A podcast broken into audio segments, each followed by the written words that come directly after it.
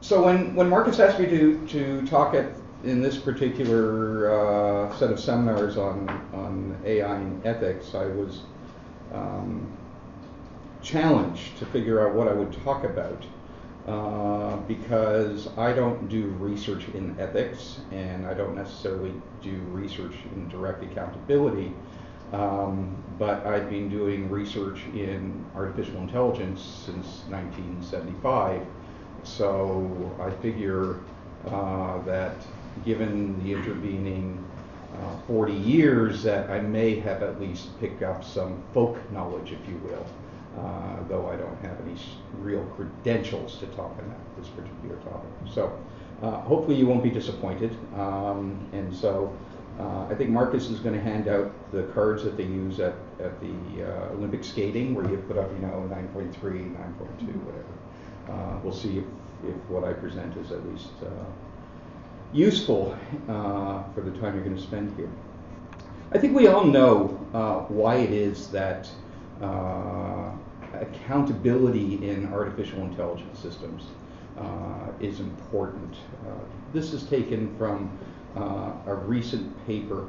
Um, and if I may quote it, it says systems can make unfair discrimin- and discriminatory, dis- discriminatory decisions, replicate or develop biases, and behave in inscrutable and unexpected ways in highly sensitive environments that put human interests and safety at risk. And so there is a concern out there about the growing use of artificial intelligence, the need for it to be fair, transparent, responsible, and therefore accountable. Um, and so the question is, uh, why haven't AI people been concerned about this in the past? I mean, we've been working in this area, people have been working in the AI area for since the 50s, even going back to the 40s. And the truth of the matter is, uh, we have been.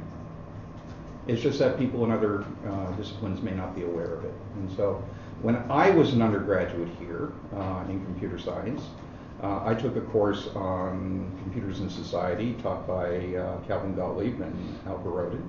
And Al is still here. Uh, Calvin Gotlieb is no longer with us.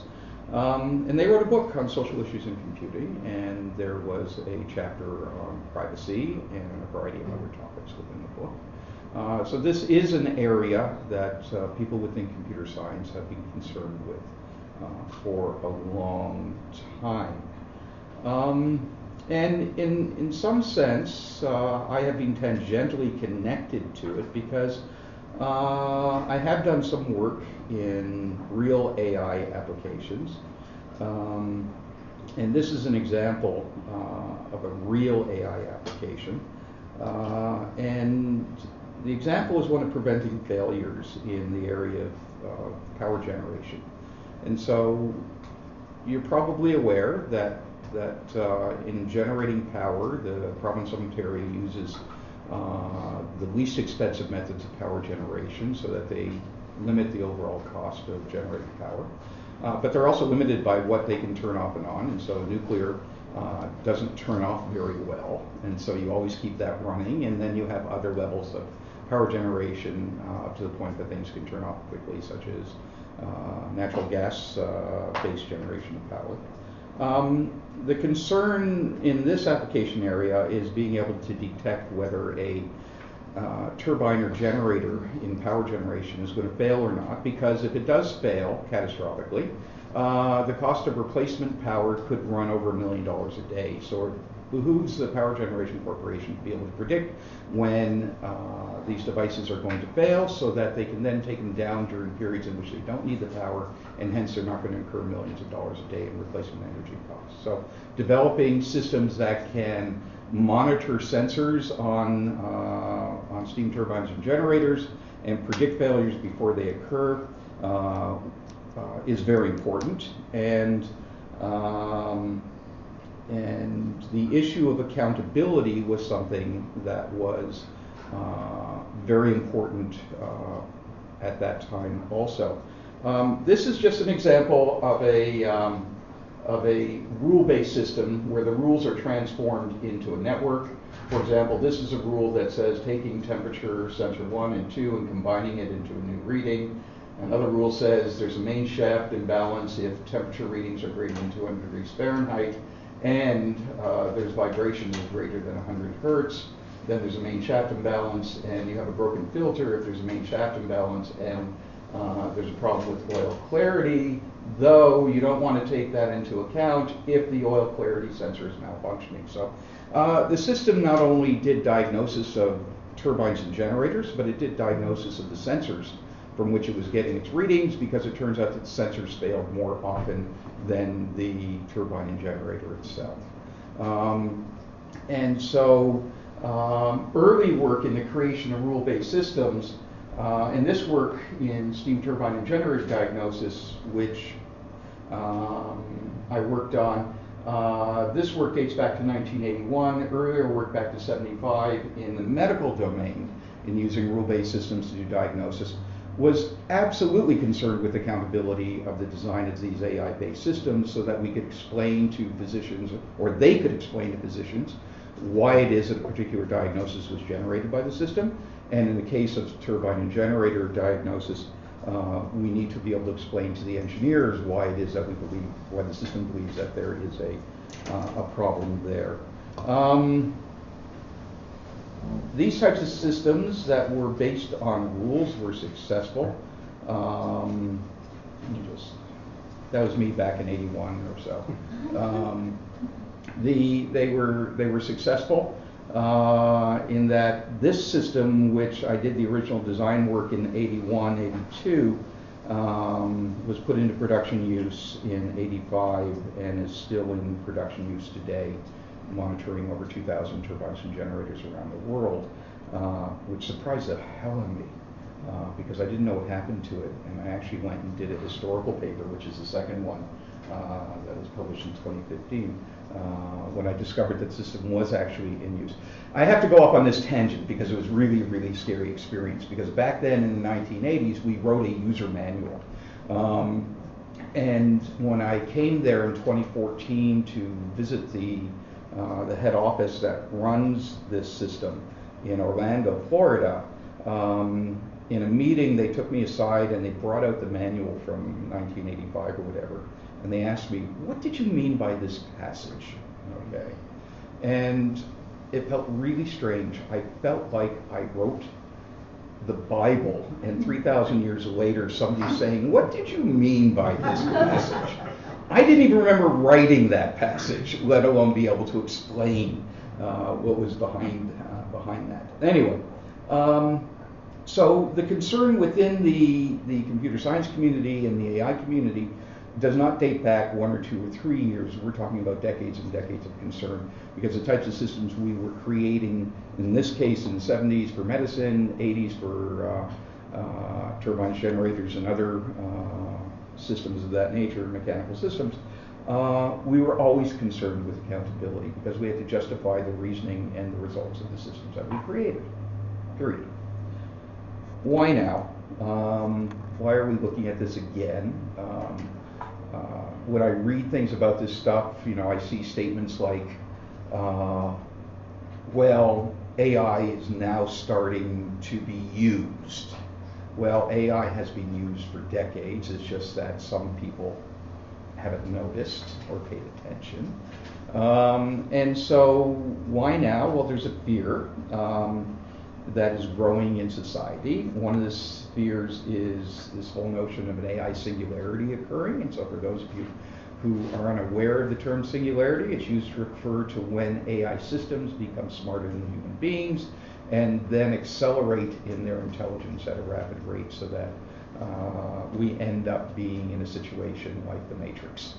Um, we're only good for generating power, uh, energy sources. Uh, and there are people out there who worry about that. Um, people with lots of money uh, who've created uh, institutes in that area.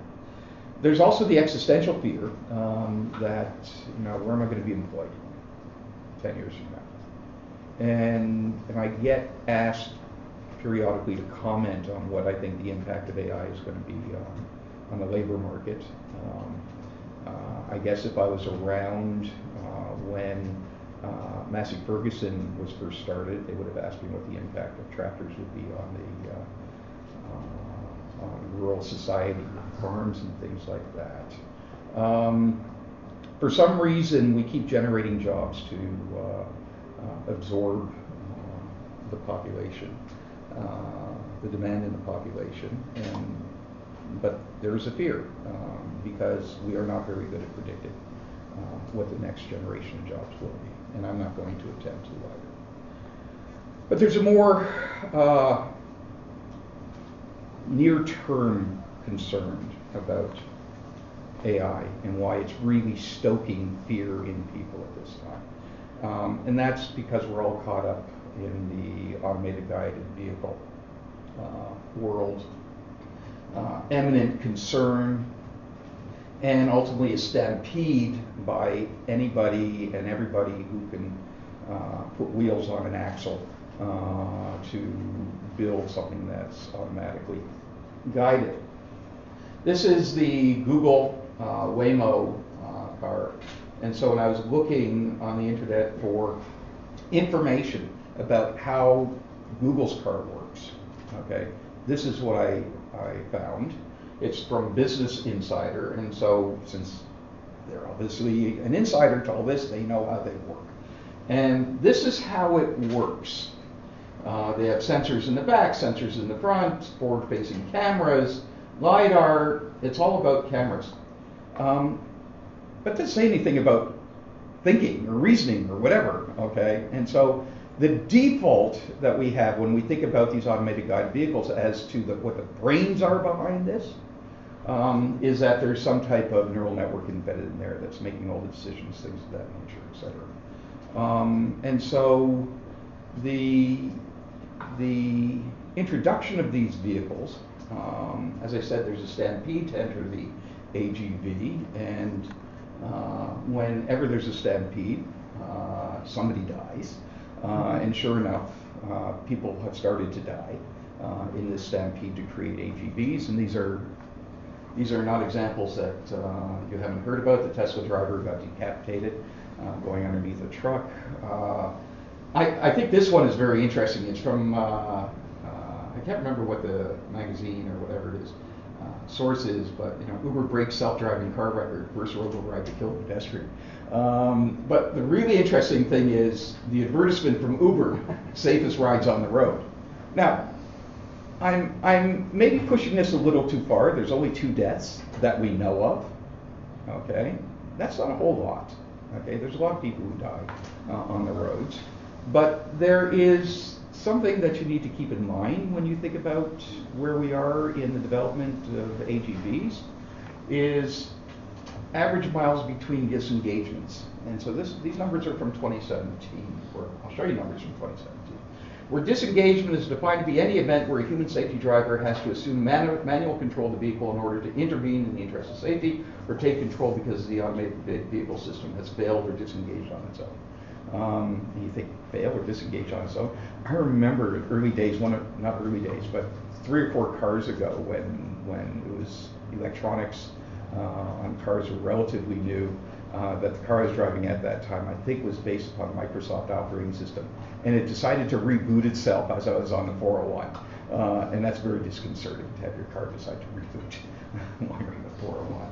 Um, anyway, some very interesting uh, numbers that you should know about that um, in, two, uh, in California, the average miles between uh, disengagements uh, is 200 on average across all AGVs in California. GM's Cruise is 4,600 miles between disengagements. Uh, Waymo is 5,500 miles between disengagements. That's pretty neat, isn't it? I mean, number of miles before something somebody has to intervene. Until you look at the next one. Humans is 238,000 to 1.2 million miles. Um, all that really says is we have a long way to go before we see uh, generalized AGVs, or what I think are referred to as level 5 AGVs that can operate in all terrains under all conditions and things like that. We currently operate AGVs within highly structured environments and under uh, restricted uh, weather conditions and, and road conditions, et cetera. So we still have a long way to go. So we are concerned whether the concerns are valid or not is another thing altogether. Um, but we are concerned and uh, uh, hence we are we want these intelligence systems to be more accountable. This is from Dignum's paper at the bottom, Responsible AI for Designing AI for Human Values. Um, she refers to accountability, to the need to explain and justify one's decisions and actions to its partners, etc. Uh, accountability these decisions must be derivable from and explained by the decision-making algorithm used. Uh, now, this is an interesting one. Includes the need for representation of moral values and societal norms holding in the context of the operation. That's a fairly challenging thing to do. Uh, and we'll get back to that in, in a while. And accountability AI requires both the function of guiding action by forming beliefs and making decisions, and the function of explanation. Um, so that's accountability. She defines responsibilities as a role of people themselves and to the capability of AI systems to answer for one's decisions, identify errors or unexpected results. Um, so that's responsibility, and then transparency refers to the ability to describe, inspect, and reproduce the mechanisms by which AI systems make decisions and learn to adapt. This is a challenge. Okay? It's a big challenge. And the way we have approached it traditionally is we create laws. Uh, in the USA, there's the Equal Credit Opportunity Act and the Fair Credit Reporting Act to increase transparency in, tra- in the credit card uh, industry, and this is all pre the use of any type of predictive analytics. And so we have created laws that increase transparency, transparency and um, uh, allow for some type of explanation to be created. The European Union in 95 created the Data Protection Directive, guaranteeing individuals a right to access to demand knowledge of the logic involved in automated automatic, automated decision making for creditworthiness. So at least we know within the one narrow domain of giving credit, whether it's credit card or mortgage or credit line, whatever the case may be, laws have been enacted. This is a more recent one enacted the 25th of May of this year, which is a general data protection regulation. Um, and one clause in it is the right to explanation. And note that it's non binding, meaning that it is an aspiration, but none of the members of the EU are bound to actually uh, uh, follow it. But part of the right to explanation is this piece over here, which is, uh, in any case, subject to suitable safeguards, which include specific da da da da da. Uh, you also can obtain an explanation of the decision reached after such assessment and to challenge, and challenge the decision. They want an explanation. Okay? And that's 2018. They demand an explanation. So, neural nets. That's the darling of 2018. We created the Vector Institute in Toronto. They got, what, 150 million? Anybody from the Vector Institute here? Okay, one person from Vector Institute doesn't want to really show he's from the Vector Institute. But it was 150 million in, uh, in funding. That's a lot of funding. Um, and it's primarily uh, machine learning, and I would presume primarily neural nets. At least everybody I know associated with it is a neural network researcher. Um, and there's this belief that neural nets are going to take over the world, and uh, hence we're going to need some type of explanation. Um, and so the question is, how easy is it to explain a neural net's decision? And that's an example of a neural net in the abstract. It doesn't really do anything. There's nothing in there. Um, but it's an abstract visualization in which there are inputs on the left side, outputs on the right side, which are, are classes uh, that you're identifying. And in between are these hidden layers that represent weights of inputs to produce an output. And it goes, it's a lot more complicated than that. Um, and the question is, can we explain the decision making of a neural net? Because that's what the EU is demanding, that's what everybody is demanding in accountability, is, is the ability to explain.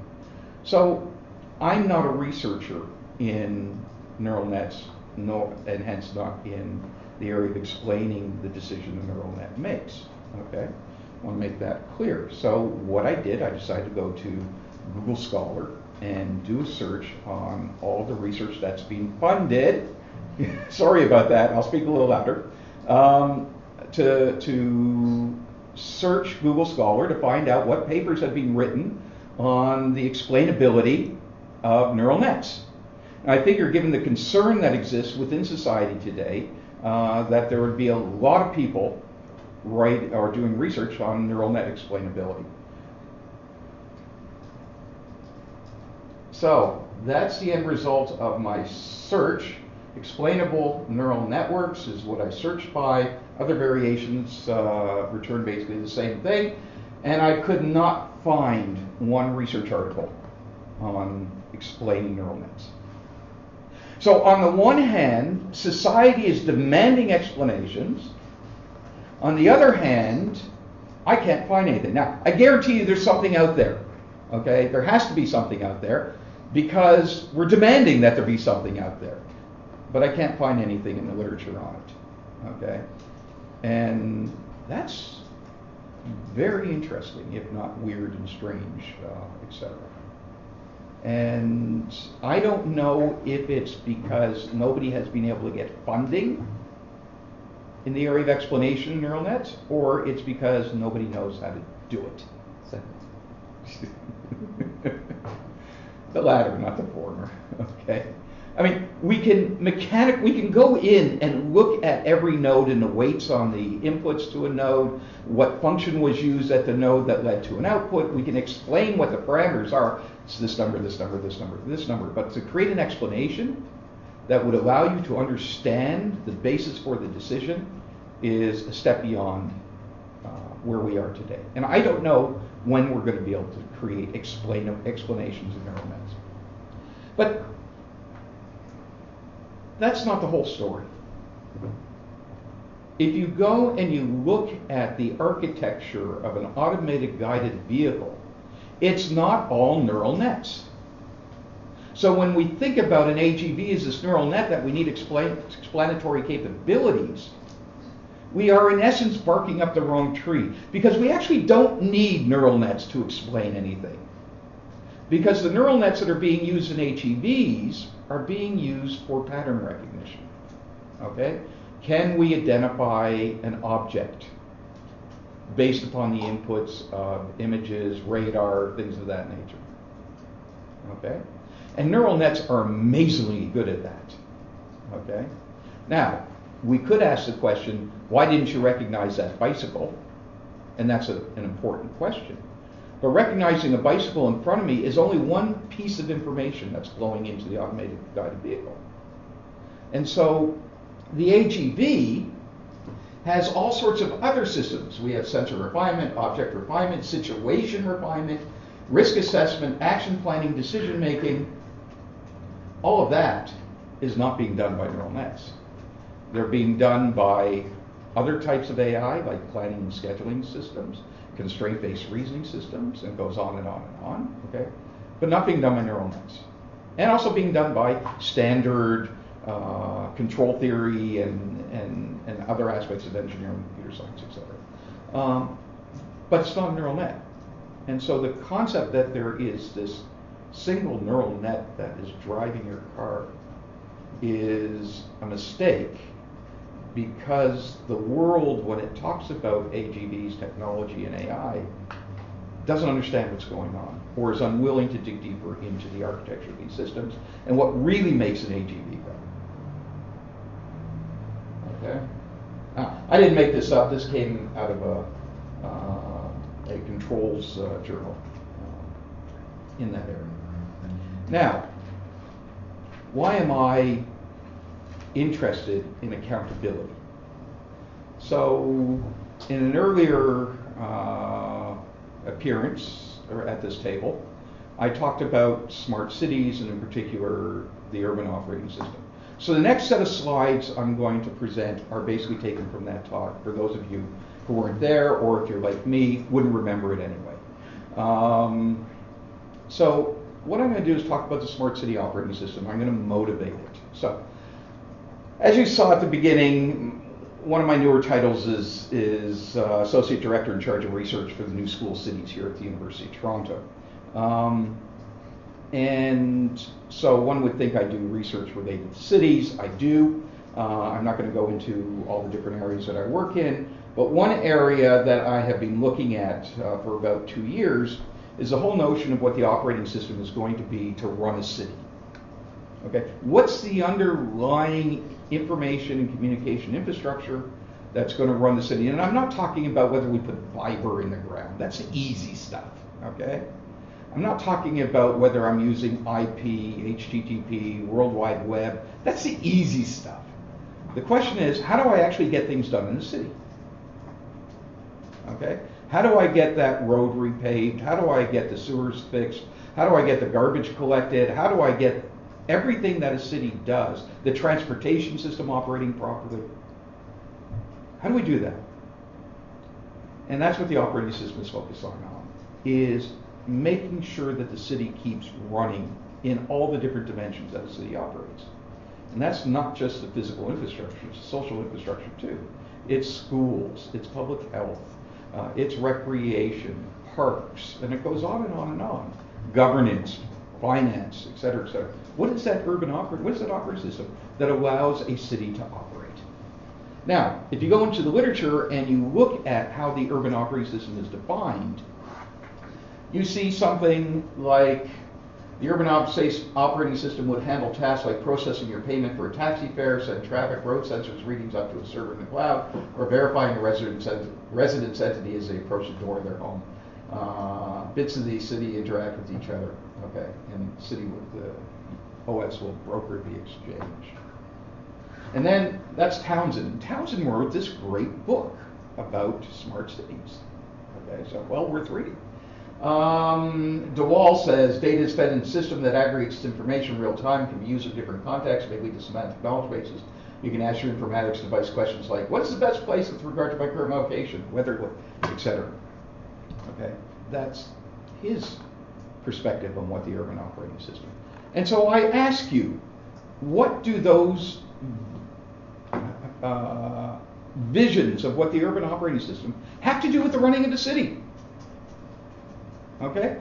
It has to do with things that occur at the edge of the city. Ah, it's nice to have an app that tells me what, what the closest uh, Japanese restaurant is, but you know, quite frankly, I live in the annex. Uh, I walk out 50 meters in any direction, I got five Japanese restaurants. I live in the West End, so it's all Japanese restaurants.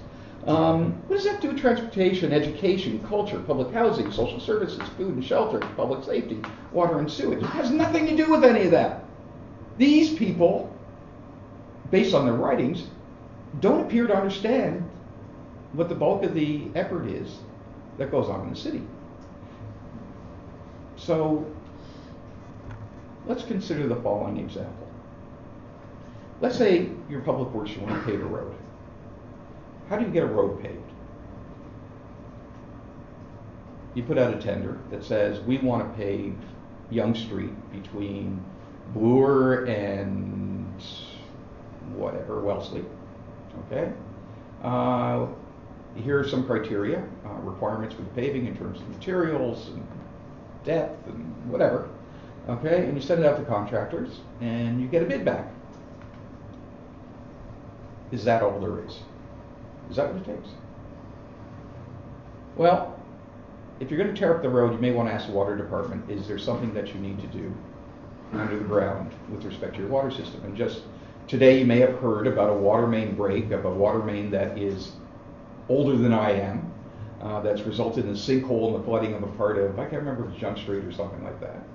But the water department may say, you know what, we've been planning to replace the water main, it's old, uh, we need more capacity, da da da da. Once you start opening up the street, we'll go deeper and, and deal with the water main. Same is going to be true with sewage, they want to go in. Uh, power may want to take the overhead power lines and put it under underground. Uh, permits will have to be talked to because it may be the case that during the time that you're going to run that, either the Santa Claus parade or whatever parade is your most favorite is already scheduled to run. Uh, the police need to be informed because they're going to have to be brought into play to block off things, etc. Transportation, uh, you're going to uh, stop Yonge Street. It, well, if we did have transportation on Yonge Street other than the subway. Uh, but imagine you had buses going down Yonge Street. Oh boy, we're going to have to go and redirect all of our stuff along Yonge Street. Uh, and the businesses are, yeah. You're going to do this over Christmas? Uh-uh. Ain't happening.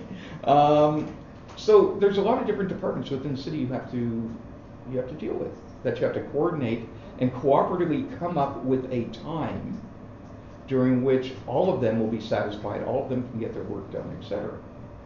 So getting work done in the city is not something that's done independent of everybody else across the city. It's done in cooperation with everybody else in the city. At least a city that's well managed, things are done in cooperation. So doing things in the city requires a high degree of cooperation, integration, interaction, etc., in order to achieve an acceptable result. So what does that say about smart cities? Well, I call this the smart city fallacy. So again, you put on your AI hat, or you put on your AI hat because you don't know really what AI is and, and whether it's relevant to the, to the problem that we're dealing with. The first thing that you realize about a city is that viewing a city as a system we can rigidly control using some type of algorithms or set of algorithms is crazy. Okay? The complexity and uncertainty that exists within the city works against us. Okay?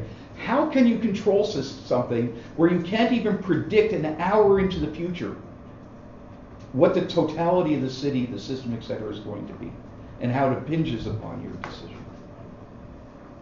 You can't. Instead, you have to view the city differently. It's composed of thousands of agents, whether they be computer agents or human agents, uh, and activities operating in loose coordination according to a set of rules and laws imposed by society and subject to a set of laws not under our control. Okay. Now, I remember once, uh, a number, uh, some time ago, I was doing work with Boeing uh, aircraft, um, and they described to me what a 747, and I've never forgotten it. They said it's a million parts flying in loose coordination. Oh, sorry, close close coordination. Uh, I mean, that's their view. I mean, they're absolutely amazed that that thing goes up and comes down uh, in one piece. Um, anyway, but it's true of the city. It's composed not thousands, tens of thousands, hundreds of thousands of things going on in parallel, loosely coordinated and not in a well controlled dance like a symphony, but you know, sometimes it's like traffic. You know, we, we have some rules that tell us, you know, don't go through a red light, you know, stop at a stop sign. Uh, it's amazing how well traffic flows based upon a relatively small set of rules. And you got to think about city in that way, that where it's amazing that city operates with a relatively small set of rules that keep things somewhat in coordination. But there are things that work against us. Murphy's Law, what can go wrong will go wrong. Uh, Mole's Law, Moltke's Law, no battle plan survives contact with the enemy that you can't plan too far in the future. In detail, that is. Billings' Law, the squeaky wheel gets the grease. Don't we know that one? And my own says there always be people who work the system on their own to their own benefit, or for every rule to someone who's ready to break it. Um, and all these come to play within something like the system we call a city. Okay? They're all in play at all times. And if you think otherwise, then you're kidding yourself. So, the observation is that the urban operating system will not be richly engineered monolithic software architecture. It won't be this gargantuan neural net. It won't be a set of services. We talk in terms of the, computer world and a sea of services, and we use business process plans to get things coordinated it won't be an, an orchestrated uh, thing because uncertainty and complexity uh, works against us. Instead, it will be a network of intelligent agents dynamically interacting flexibly and contextually uh, achieve the goals of the city. And so they need to coordinate. Now, the interesting thing is we can't ignore the urban operating system. And the reason why we can't ignore it we can't say, oh, well, you know, Fox is talking about the urban operating system. Maybe 30 years down the road, uh, this thing is going to come to pass, and you know that's great.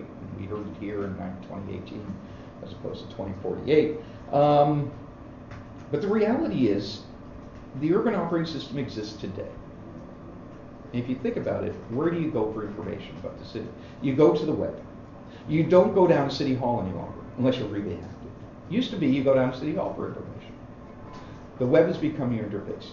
The systems that the city provides becomes the interface between you and city. And in essence, that operating system or the, the, the beginnings of an urban operating system uh, is becoming the primary base of the city. Think about that. Your relationship with the city is actually with the urban operating system. Doesn't run the city today yet. It provides information, uh, uses you as sensors to get data in and, and things like that. Allows you to do certain things. But the urban operating system, for all intents and purposes, is becoming the city from our personal perspective. And that's really a game changer. And so the question then you have to ask is, how do we want to interact with the city? If the city is going to force you to interact with it via this information system, how do you as a citizen want the city to interact with you? And so in the previous talk, I talked about four dimensions behavioral dimensions. That is, the smart city urban operating system is going to be aware, has to be adaptive, uh, creative, and accountable. So now I'm back to this accountability issue.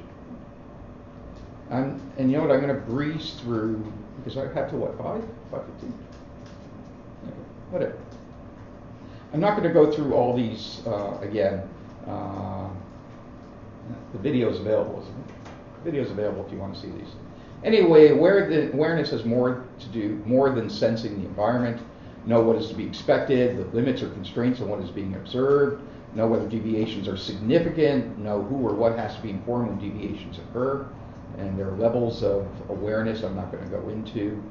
Uh, adapt, the adaptive behavioral dimension of an urban operating system uh, is ability to do the right thing by flexibly responding to events with a focus on outcomes and not means. And so there are levels of um, awareness, um, sorry, adaptiveness. The next uh, dimension is creative, constructing new or better ways of achieving goals. Uh, and so there are levels of that also, diagnosis, empowerment, optimization. Again, I'm not going to go through that because I want to get to the end of my presentation in a reasonable amount of time. And then the fourth one is accountable. Um, that is, cities must be held accountable for their actions, and the urban operating system is a city. What I'm saying is that the urban operating system has to be accountable to you. Um, meaning it has to be responsible, determining why a particular outcome resulted.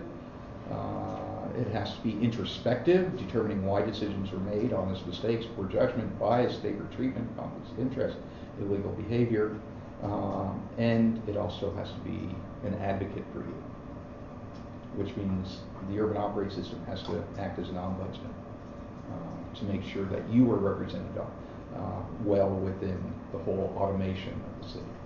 So that's just a quick uh, run through of my urban operating system presentation. But the, the key thing is that the fourth behavioral dimension has to do with accountability. So now what I'm going to do is I'm going to go back and talk about accountability in AI systems um, in a little more detail. Not technical detail, but um, broadly speaking generalizations about AI systems. So, what are the drivers of accountability? We've already identified it. Complexity is a driver that makes accountability difficult. The systems that we are talking about are too damn complex. Uncertainty makes accountability very difficult. Deficiencies in algorithms. You know, we somehow assume that these, these neural nets or search systems or natural language understanding systems, etc., operate well. Um, it reminds me years ago, I had a student do their PhD on what we refer to as ontologies for representing quality, and that is knowledge representations for quality. And we use the ISO 9000 standard, which is a quality standard. And what the ISO 9000 standard says, here is how you are going to measure whether what you produce in your manufacturing plant is consistent with the requirements that you stated at the outset. So people interpreted ISO 9000 as a quality standard. It's really a requirements validation standard because if your requirement was to produce crap, okay, then it will guarantee that you produce crap in a consistent manner. Um, our algorithms are not necessarily very good. Okay? And that leads to an accountability issue.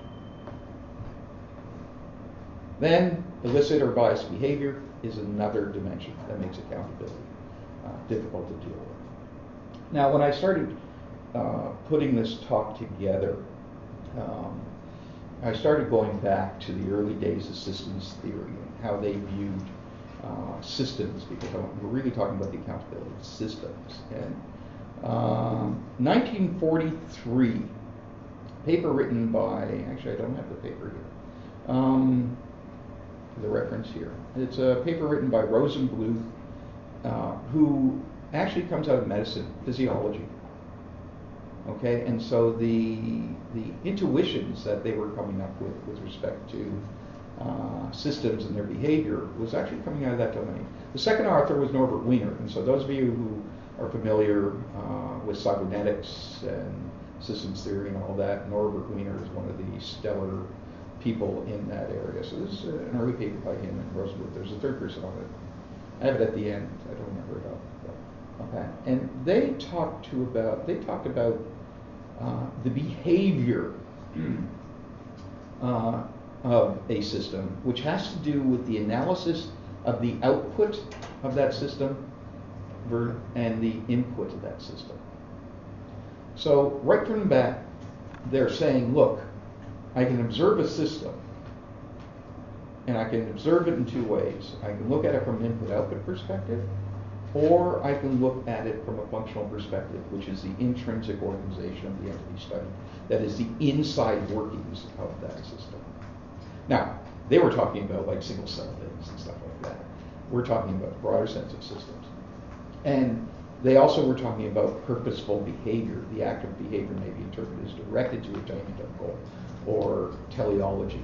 Um, and so, in summary, back then, and these are discussions that don't start with these people. This goes back in the time of philosophy.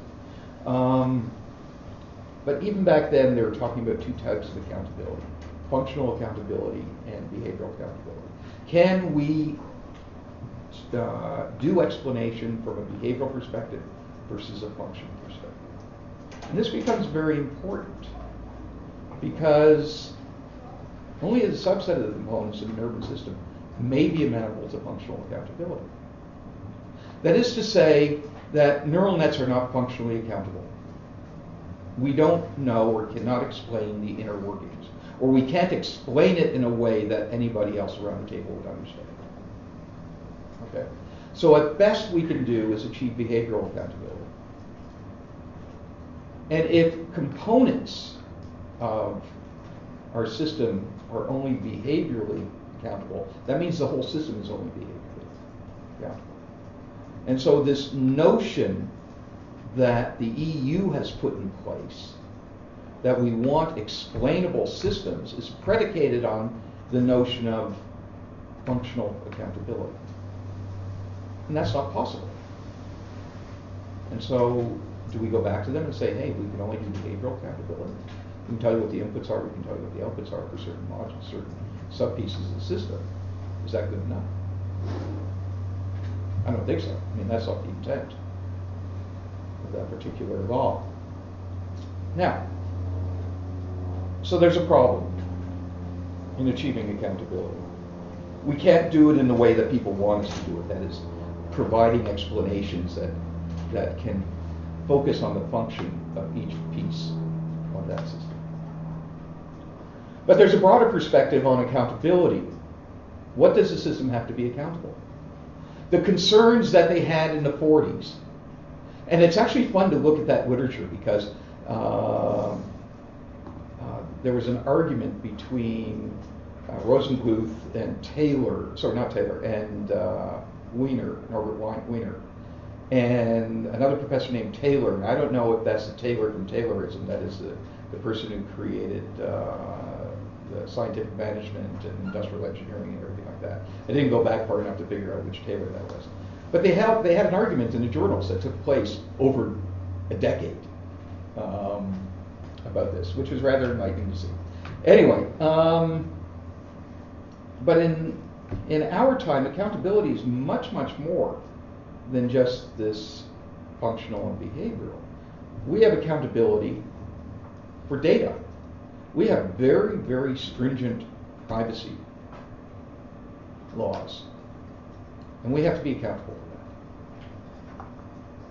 Even though that we don't have the technology to achieve these stringent privacy we still have the laws in place. It's like expropriation. We have to be accountable for reasoning, and that's not just uh, recognition tasks, but planning, coordination, decision making. And we also have to be accountable for executing. That is, once we come up with a plan, once we coordinate with everybody, how we go about executing, what our, what our executional behavior is, uh, we have to be held accountable. And I like to think that accountability uh, can be uh, viewed at from three different other dimensions conformance, performance, and intention. Um, conformance, as uh, business dictionary says, is certification or confirmation that a good service or conduct meets the requirements of legislation, accepted practices, prescribed rules, regulations, etc. Do we conform to the rules of the corporation or the city or the state or whatever the case may be? And that's really important, is to achieve conformance. Do we know how to do that? Second was performance. Um, the accomplishment of a task measured against preset known standards of accuracy, completeness, cost, and speed in a contract, performance is deemed to be the fulfillment of an obligation, a manner that releases a borrower rebut all liabilities. Do we know how to be accountable for performance? And then the third one is even more interesting intention the purpose or attitude towards the effect of one's actions or conduct. Okay? And this is interesting when you when you bring the UN SDGs. Everybody know what the Sustainable Development Goals are for the UN. Know, they're very broad goals on how the world is going to become a better place. And when I think about intention, I mean, quite frankly, that's what I'm thinking about.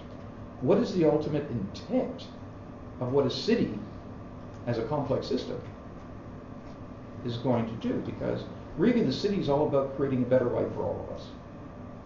Okay? The city is the pinnacle of civilization, if you will. And that's all wrapped up in the SDGs itself.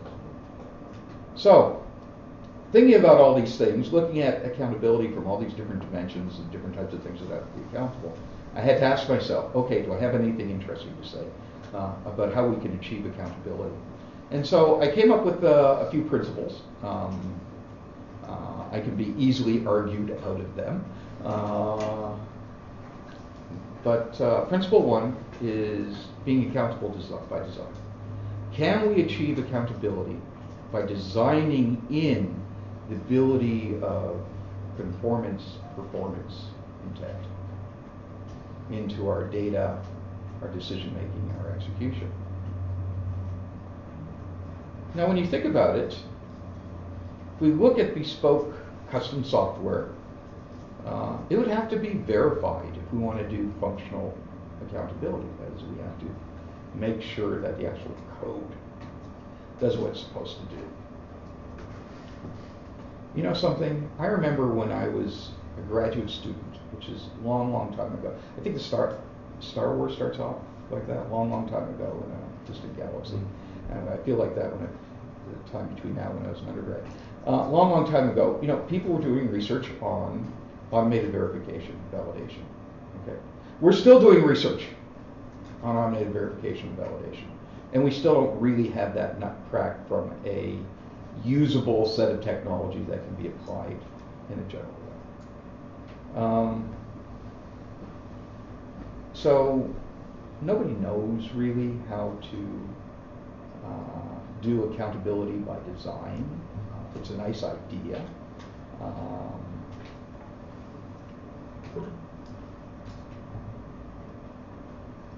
there has been research in this area about accountability in sub areas to achieve accountability by design. And you often see a reference to deontic logic. Um, and for those of you who are not into symbolic logic, deontic logic is, is a modal logic that refers to necessity. It's necessary that you do this, or more recently, they refer to it as obligations. So when you think about privacy, you could think about it's necessary that you uh, or you're obliged to inform somebody whenever anybody accesses this data. So in health systems, if somebody accesses a private a patient's record, you may be obliged to communicate that not only to the patient that somebody's accessed it, but also to the privacy officer of the, the uh, hospital or whatever.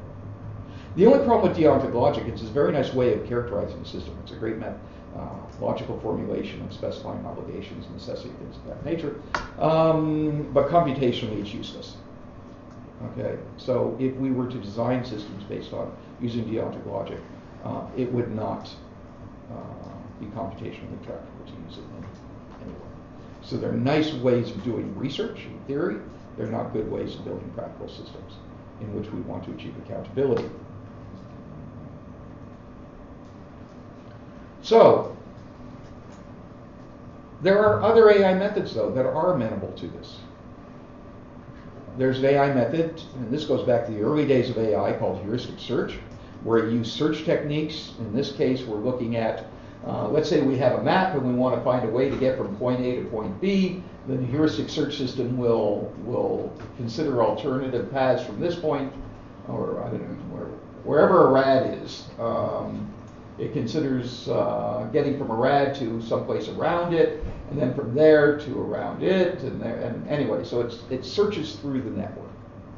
Okay, and the way that accountability by design can manifest itself is there's some way to represent the rules, the laws, etc., in such a way that when we generate an alternative going from here to here to here, we can apply the rule or the law and say, no, that's not valid because um, nobody's allowed to enter that city. Or you're not allowed to visit more than three uh, cities in your tour, or whatever the case may be. So, incorporating rules and, and et cetera, and as uh, in evaluating those in the search space is one way you could achieve accountability by design. Another way, another method that we have that may be amenable to the to accountability by design within AI is what's referred to as constraint satisfaction and optimization. And that's where we represent the world as in a constraint graph. Um, I know it's going to be difficult to understand this, but we're back to the roads example, painting the road. Um, so if if we represent paving the road as an activity, it's going to be performed during a time interval, which has a start time and end time and a duration. And so the trick is we want to figure out what's going to be a time that's acceptable uh, to all the different departments. So I can say the water department wants to do uh, replace the water mains. That's what that activity is here. It'll have a start time and end time and duration. And the time at which this activity is going to be performed, that is this time interval, should be during this time interval. The sewage department will say, hey, I want to replace the sewer lines, that's their activity, and my time interval has a start time, end time, duration, and whatever that interval is, is going to be during this time interval too. And then I'm going to have another link here that says, we want to do sewage, that is, this time interval has to occur before this time interval, uh, because we don't want to put in water lines before sewage in case there's a break. We want to get the sewage stuff right, and then we'll put water in after that. And these are constraint networks because what you see here is there's no numbers.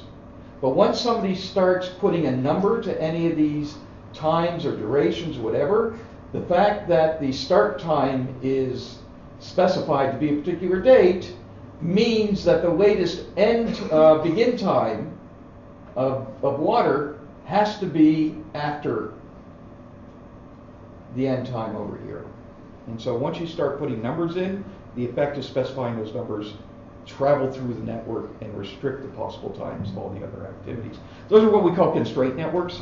Um, and it turns out that a number of different rules, laws, etc., can be rep- represented as constraints embedded in these types of networks. So it is possible for certain types of AI to be able to do accountability by design. Okay, but not all types of AI. Now, let's get to that intent one. Um, the Three Laws of Robotics by Isaac Asimov. Okay. Now, this this guy's brilliant. I, I don't know if any of you read science fiction, but if you read one science fiction writer, read Asimov. Uh, well, I can recommend others, but um, Asimov is, is the uh, dean of uh, science fiction. And he came up with the three laws of robotics, which most people are aware of, especially in 2018, because it's sometimes referred to in the whole accountability literature. Uh, a robot may not injure a human being or through an action allow a human being uh, to come to harm. A robot must obey orders given to it by human beings, except with, uh, where such orders would conflict with the first law, and a robot must protect its own existence as long as it doesn't conflict with first two. The question is, from an accountability perspective, can we embed laws like this into our AI systems?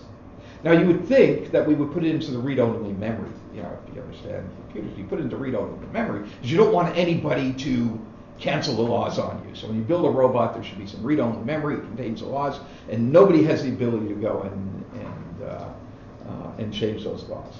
But do we know how to do that? Well, keep that in mind and look at this picture. This is a Rube Goldberg picture of a system. So if you're familiar, if you're not familiar with Rube Goldberg, uh, he would do these fanciful systems that do very simple things, uh, but they're hugely complicated. Okay, and things interacted with each other, etc. And when I think about a city, I think about a Rube Goldberg diagram um, because our cities are not designed; they evolve. Okay, and there's all sorts of strange interactions, connections, horizontal, vertical interactions, et cetera, et cetera. And the question becomes, how can a system be accountable when both the system and the environment it operates is continually changing and it's complicated? That's the other thing. Change. It's always changing. Okay? So, when we think about the city being dynamic, always changing, complicated interactions, we now have to think about the different types of effects that we have to reason about if we want to achieve, uh, achieve accountability. It's easy to do accountability if we're dealing with first order effects. That is an action that has a direct consequence of breaking a rule or constraint. Okay? So if the rule is you can't murder somebody, okay, then it's pretty easy to figure out if you're going to murder somebody or not if you have a gun in your hand and you've got to pull the trigger. First order effect. Okay? Second order effect is I sold you the gun. Okay, now, I didn't kill somebody, but I sold them the implement by which they go and kill somebody. And third order effect goes even further back. And to nth order effects. And this is why accountability by design is so difficult, is because we're not just dealing with first order effects, we're dealing with nth order effects. So if I'm a robot, if I go back to the three, ro- the, the three laws of robotics, how do I know my action is going to cause harm? I only really know it if it's first order, but I'm not sure in a second order or third order situation. And that's the nature of the systems we're dealing with. There are, they are complicated systems that have interactions that are not only first order based, at first order effects, but nth order effects. And I ran across this example uh, about second order effects. Bahrain is surrounded by a network of underground freshwater springs, which were responsible for both watering the island's plant life and spurring the local oysters to cultivate pearls of remarkable quality. As the country's single large city, Manama developed, land in the city center became scarce, so developers adopted a process called land reclamation, which involved excavating dirt from the interior of the island and depositing it on the coast, reclaiming land from the sea. This approach was successful in creating new land, but at much steeper cost than anticipated. The island's network of springs dried up, turning the country into a desert. Okay? Second order effect. Actually, third order effect. Um, how do you anticipate that? So accountability by design is really, really difficult when we're dealing with not with nth order effects. So that leads to the second principle, which is forensic accountability. That is, for these complicated systems, these complex systems that are operating under uncertainty, highly dynamic and changing environments, et cetera, et cetera, uh, illicit uh, behaviors, uh, deficient algorithms, you know, I make things seem, t- you know, really bad. They are. That's what it is. Then you have to go towards forensic accountability. And that means auditing. And that means, oops, logging all activities, decision, accesses, verifying a posteriori if a participant or whatever it is, the activity is as expected, attribution, finding the responsible participant in the case of de- deviation from policies, evidence produces evidence that can be used to convince an auditor if a problem has or has not occurred. So the, the, the key thing is we have to start logging everything that goes on because we can't do it by design. We have to do it uh, forensically, which means we have to leave a trail, a digital trace. But the sad thing is, is that we don't know what to put in the trail. Okay? There's work in, in the area of privacy as to what uh, to put in the digital trace or log, if you will. You can look at Samavi and Consens. there they're actually, uh, is here UT, my department, which works in the area of privacy. Um, but we really don't know with respect to the complicated systems that we're dealing with. What is it that we need to log? So it's a big open question at this time.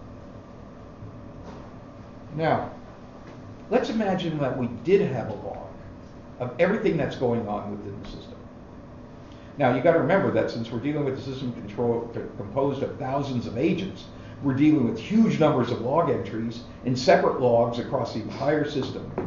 So you got the problem of figuring out which logs you need, which portions of the log, what the subset of information is. So let's ignore that.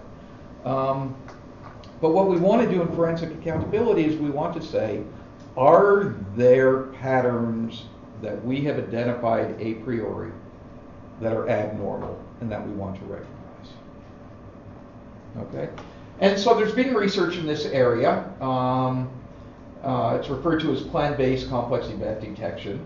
Um, and the whole area of, of uh, plan-based event classification has been a research area for many, many years within the artificial intelligence community. Uh, but it really has to do with if you've identified these patterns a priori, then we may be able to detect by looking at these logs which of these patterns are, are problematic. And so we may actually be able to, in real time, identify abnormal behaviors, or at least within a reasonable amount of time after the event, after the event uh, that something has gone wrong, uh, and we have to do something about it. But the problem with complex systems is we can't know at the outset what are all the abnormal behaviors. Because the abnormal behaviors are the ones that we don't know about as opposed to the ones that we do about. If we knew about it, we'd put in place a rule or a law or we'd find the people or whatever the case may be. So we're really dealing also with unknown pattern detection. Okay? And then there's a distinction between high frequency and low frequency. And so high frequency says we may be amenable to statistical techniques or machine learning techniques. Low frequency means that um, we're going to have to rely upon semantic techniques, which means actually understanding the nature of events, interactions, etc., as opposed to relying upon statistical techniques. That's a problem. Principle three is we can't do anything unless we have standards with respect to the knowledge and data that's represented in these systems. Imagine a city where every single department represents their information and data differently. You don't have to imagine that. That's how cities operate today. It takes no imagination whatsoever. Do you know what data standards uh, the city has? Toronto, City of Toronto has? The one data standard I was able to find was on how to represent dates. I think names, maybe address. Now, that's the one data standard I found. Second question is, what's the degree of conformance amongst the different departments within the city? Not very. So every city department has its legacy data representations, its legacy information systems, etc. They represent information differently. And now if you say, hey, we're going to take your logs, assuming you have logs, we wouldn't even be able to combine them and understand them because they're referring to things differently using different attributes, different values, etc., etc. So data standards become important. And the principle of data standards goes even deeper. What I have, which I, have referred in, in previous research, I used to say, let no data uh, travel the internet alone. what I mean by that is that when you look at data, you look at a number. Okay, let's say the number is uh, 14.6. So it's somewhere in a database, somewhere, someplace. What does that 14.6 mean? You have no idea. Okay? Because we don't attribute to the data, that datum, meta information. What quantity does it represent? Well, the quantity in this case is student teacher ratio for the city of Toronto. When was it generated? It was generated 2013. Okay? How was it generated? What's the provenance of it? Where was it generated? The entire city of Toronto? Was it generated for a portion of Toronto? How valid is it? Do we really believe it's true? And do we trust the people who actually generated it? These are examples of meta information that you would like to have, but never travels with those numbers. Okay. So that's another principle, is to be able to capture that meta information. And then the fourth principle is we need a digital auditor general. Okay? And what I mean by that is there has to be a source of the rules, laws, and constraints that the system operates under. I mean, we just take for granted that we're going to conform to a set of rules, etc. But where do they come from? Who's the ultimate determiner of what rules, etc., that we should, that our system should conform to? I mean, we know they exist in books someplace. The province has their laws that govern the city of Toronto, but where in the systems themselves is the place where the system can go and find out what are the rules? Okay. And then the last thing is digital ombudsman. So I'm going back to what I was saying in the accountability dimension, the behavioral dimension of the urban operating system. Notice the difference in robot that I use. Um, so regardless of the success of first four principles, there's always be a need to investigate what went wrong and to do so in a way that represents the needs of all stakeholders. Who represents you within these complicated systems? So in conclusion, uh, Oops, going the wrong way. In conclusion, um, it, it's, it's funny. It's usually the case that public policy follows rather than precedes innovation. Okay? We're always trying to create policy for something that's already happened as opposed to something that will happen. But in this case, research, uh, in this case, uh, research trails aspirations. And hopefully from what uh, I said, you realize that what it is that we're putting in laws is not necessarily achievable. So part of my life, I, I create companies. One of my previous companies was an online retail software and services company that I started in 1993. One of, one of the first in the world, in, in the world, and, and we had clients like um, American Express, FTD, the Flower People, Interflora in Europe, um, on and on and on. And when we started out, there was nothing around security. Okay, so when we got an order online, we sent it to FTD in an email. There was no encryption. Why was there no encryption? Because it wasn't available. Okay, so credit cards just went out over the thing. So sooner or later, encryption came in, HTTPS, you know, things got better. Um, but during the the uh, 2000 2010 period, they introduced uh, oh, I forget the name of the, the law or the requirement. Um, starts with P, I think. Anyway, whatever it is. They introduced a law or a rule that says that you have to be compliant with these rules around security and privacy of information. And then companies like Price Waterhouse, Accenture, everybody started offering certification services where they would come in and certify that you were compliant with this rule in order for you to accept credit cards. So it wasn't like there was a law, but the credit cards refused to process transactions from you unless you were compliant with this rule. We had three different companies come in to do certification. Each one gave us different answers. Okay, everybody interpreted differently what the uh, rules were. It was a very expensive experience. And, and so what I'm saying is, even though we have these laws, even though we try and apply it, the people who are certifying it, applying it, are human beings. They interpret things differently. We don't even get consistency there, even when we think we're pretty good at the laws. Now, with respect to accountability and explainability, transparency in AI systems, part of the problem that we have is misunderstanding of what comprises AI. Okay, it's as simple as that. And part of the problem is the ignorance of the overwhelming complexity, uncertainty, deficiencies, and illicit behaviors embedded in the systems we wish to be held accountable. And the bottom line is we have a lot of research to be done before we can get to the point that we can achieve any level of accountability within the systems that we're creating. That's where I'll end. Thank you for staying. Thank you.